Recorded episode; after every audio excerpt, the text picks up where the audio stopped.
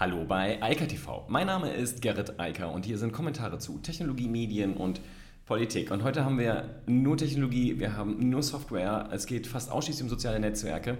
Und ganz vorne geht es los mit Facebook. Natürlich, der Branchenprimus, nur der hat ein kleines Problem. Denn immer mehr der Werbekunden sind sehr unglücklich und das liegt an Apple. Dann geht es um TikTok. Die haben die 3 Milliarden Download-Marke geknackt. Also TikTok und die Schwester Douyin zusammen wurden über 3 Milliarden Mal heruntergeladen. Das ist die erste Nicht-Facebook-App, die das erreicht. Clubhouse kriegt endlich einen Backchannel und nennt das auch so. Also man kann sich jetzt innerhalb von Clubhouse per Text austauschen während einer Session. Das ist sehr hilfreich. Twitter-Fleets verschwinden und ähm, es bleiben nur noch die Spaces übrig. Ich glaube, dass das eine Fehlentscheidung von Twitter ist, aber ähm, naja, wir werden sehen. Und dann kommt noch Microsoft und bringt eine neue Windows-Version. Windows 365. Ich glaube, das sagt schon mal vom Namen her eigentlich fast alles. Facebook hat sich in den letzten zwölf Monaten vor allem dadurch hervorgetan, einen geradezu absurden Public Relation Krieg gegen Apple zu führen. Und zu sagen, dass Apple die Welt zerstört. Was Apple gemacht hat, ist dafür zu sorgen, dass wir alle, zumindest die Menschen, die ein Apple-Gerät, vor allem iOS und I, also ein iOS-betriebenes Apple-Gerät, also iPhones oder iPads benutzen, sicher und nicht überwacht durch allerlei Marketingmaßnahmen durchs Netz surfen können und Apps auf den Geräten benutzen können. Das Ding nennt sich App Tracking Transparency und das Problem, was Facebook hat, und das war auch zu erwarten, die überwiegende Mehrheit der Menschen, weit über drei Viertel, deaktivieren jede Form von Tracking. Das Ergebnis? Microtargeting und nicht mal ein personalisiertes Targeting funktioniert danach noch. Für die Werbeindustrie zeigt sich das darin, und darüber berichtet Bloomberg, dass natürlich die Konversionsraten runtergehen.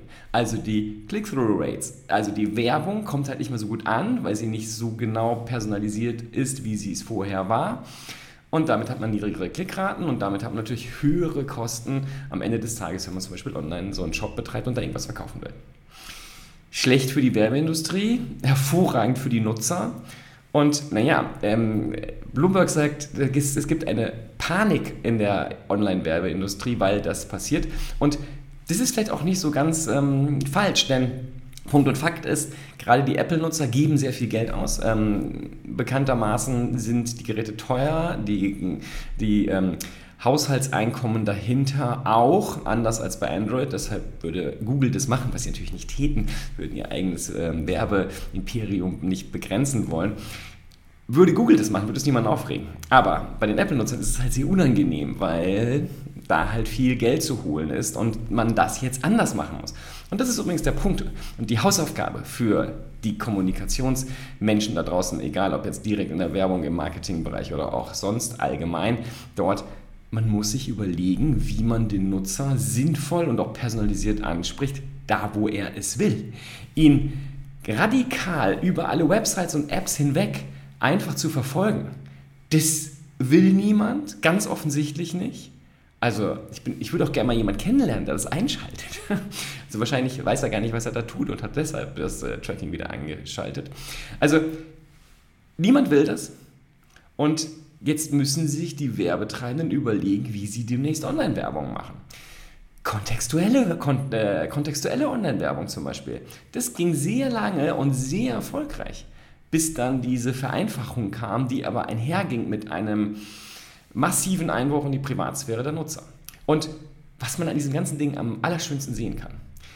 Seit Jahrzehnten versuchen die Staaten, zum Beispiel in Europa, ganz konkret auch in Deutschland mit der DSGVO, also der GDPR in der Europäischen Union, dafür zu sorgen, dass große Konzerne dieses Tracking ähm, einstellen. Wer hat es jetzt geschafft? Ein anderer Konzern, der einfach sagt, hier, da draußen gibt es ganz viele Menschen, die wollen das nicht und deshalb schalten wir das jetzt aus. Weil wir können das nämlich technisch einfach ausschalten. Wir können verhindern, dass Dritte übergreifend tracken können, was Menschen im Netz machen. Einfach. So löst man Probleme und nicht indem man extrem verwirrende, komische Gesetze erlässt, die kein Mensch versteht und die nur dazu führen, dass Menschen noch stärker überwacht werden, denn das ist mittlerweile das Ergebnis dabei. Also ein hervorragendes Ergebnis von Apple, ein hervorragendes Ergebnis für alle Nutzer, privatsphärenseitig. Das Einzige, worüber man reden muss, ist, ja, es gibt Apps und es gibt Websites, die sind werbefinanziert und die sind davon abhängig. Aber auch die müssen sich anpassen, höheren Kontext bieten. Werbung funktioniert im kontextuellen Bereich super gut. Das beweist Google mit Google Ads seit Jahrzehnten. Wenn man ein Keyword hat, was jemand eintippt, dann ist die Wahrscheinlichkeit, dass er auf eine Werbung klickt, die dieses Keyword beinhaltet, sehr, sehr hoch. Genau das gleiche funktioniert natürlich auch in allen anderen Medien. Dafür muss man aber natürlich die Werbetechnologie so aufsetzen, dass sie nicht auf den Menschen zielt, sondern auf den Inhalt. Also die Technologie muss verstehen, welcher Inhalt ist gerade auf dieser Website aktiv, welcher Mensch, also oder in der App aktiv, welcher Mensch ist dann nämlich nicht so relevant.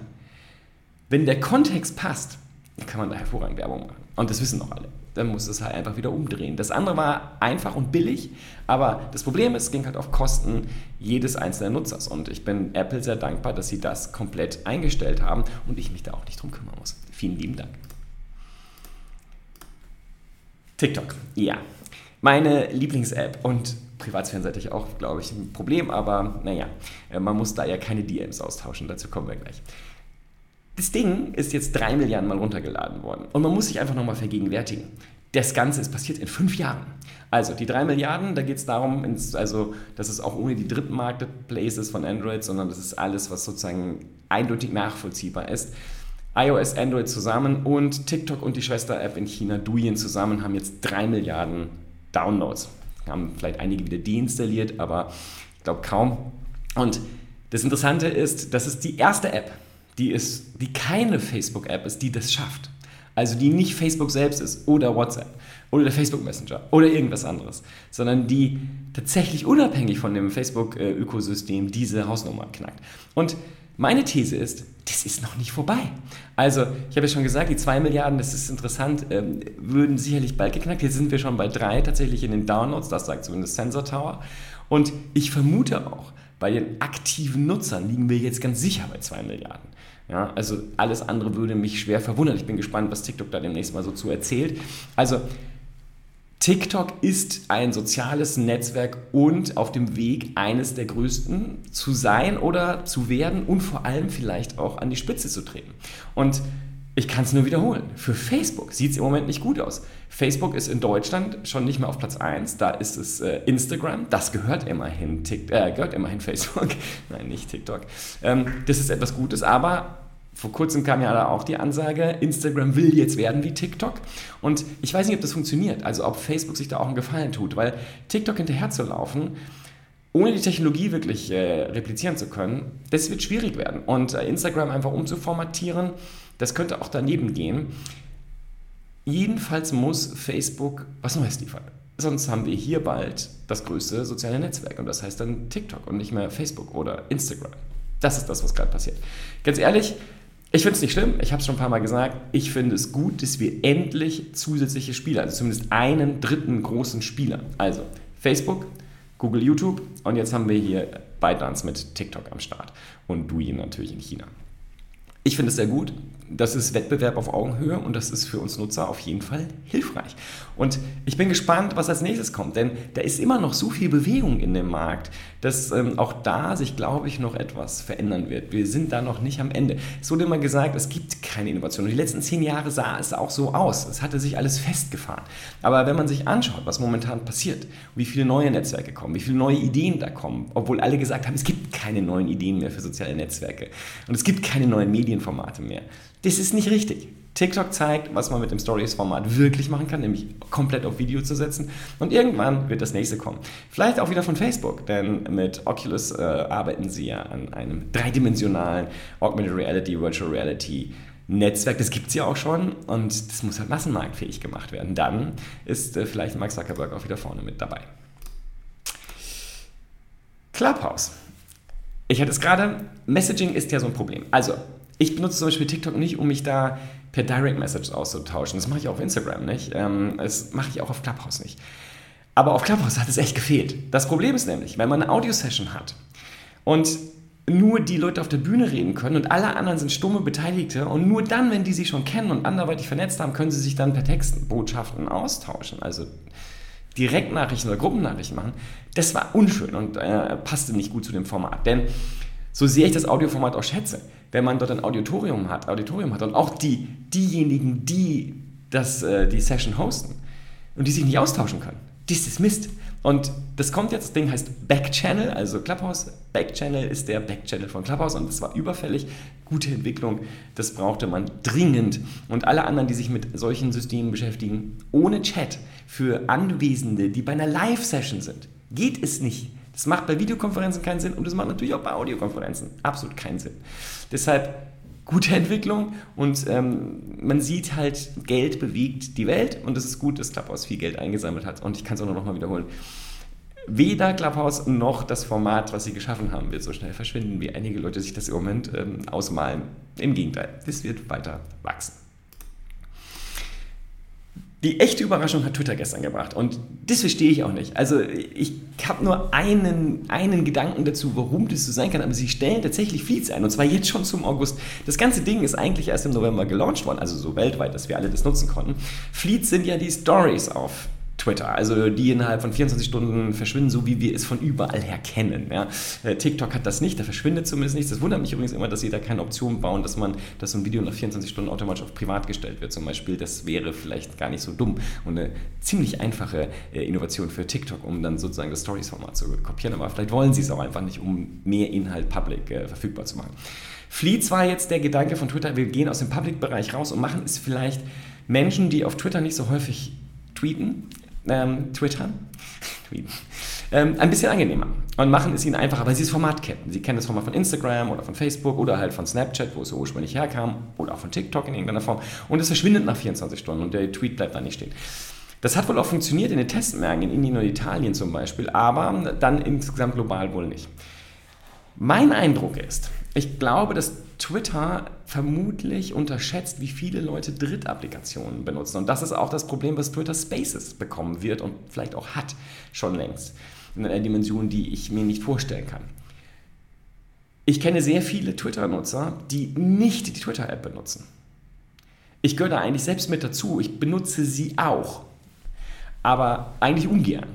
Und nur in der Twitter-App finden Fleets statt, finden Spaces statt und finden alle anderen Innovationen von Twitter statt.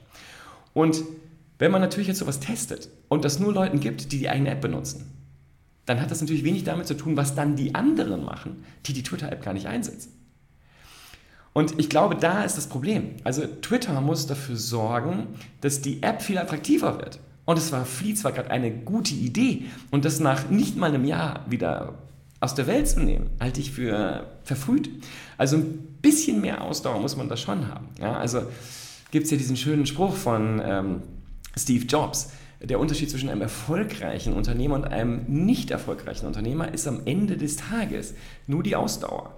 Und nach nicht mal einem Jahr einen Dienst wegzunehmen, das ist nicht klug. Vor allem ein Dienst, der ja im Prinzip funktioniert hat, wobei ich auch sagen muss, ich habe einen teilweise meine zum Beispiel TikToks hochgeladen, aber das ging manchmal gar nicht. Also die wurden nicht gespeichert. Ich habe keine Ahnung warum. Also die waren auch technisch offensichtlich noch nicht ausgereift.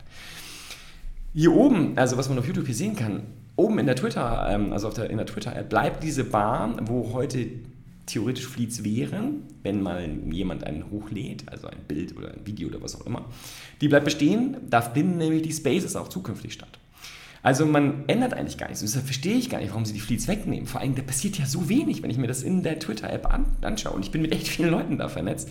Es sind nur ganz wenige, die ab und zu mal Fleets reingestellt haben und die auch nur ab und zu mal Spaces machen. So, und also ist es kein Platzmangel. Warum die Fleets jetzt einfach rausgenommen werden, verstehe ich nicht. Ich hätte da mal die technischen Probleme gelöst und dafür gesorgt, dass die auch funktionieren, anstatt das Ding zu löschen. Denn das Stories-Format ist ja etwas, was sich gerade massiv verbreitet. TikTok beweist ja, wie omnipräsent es ist. Nur bei TikTok halt moderner.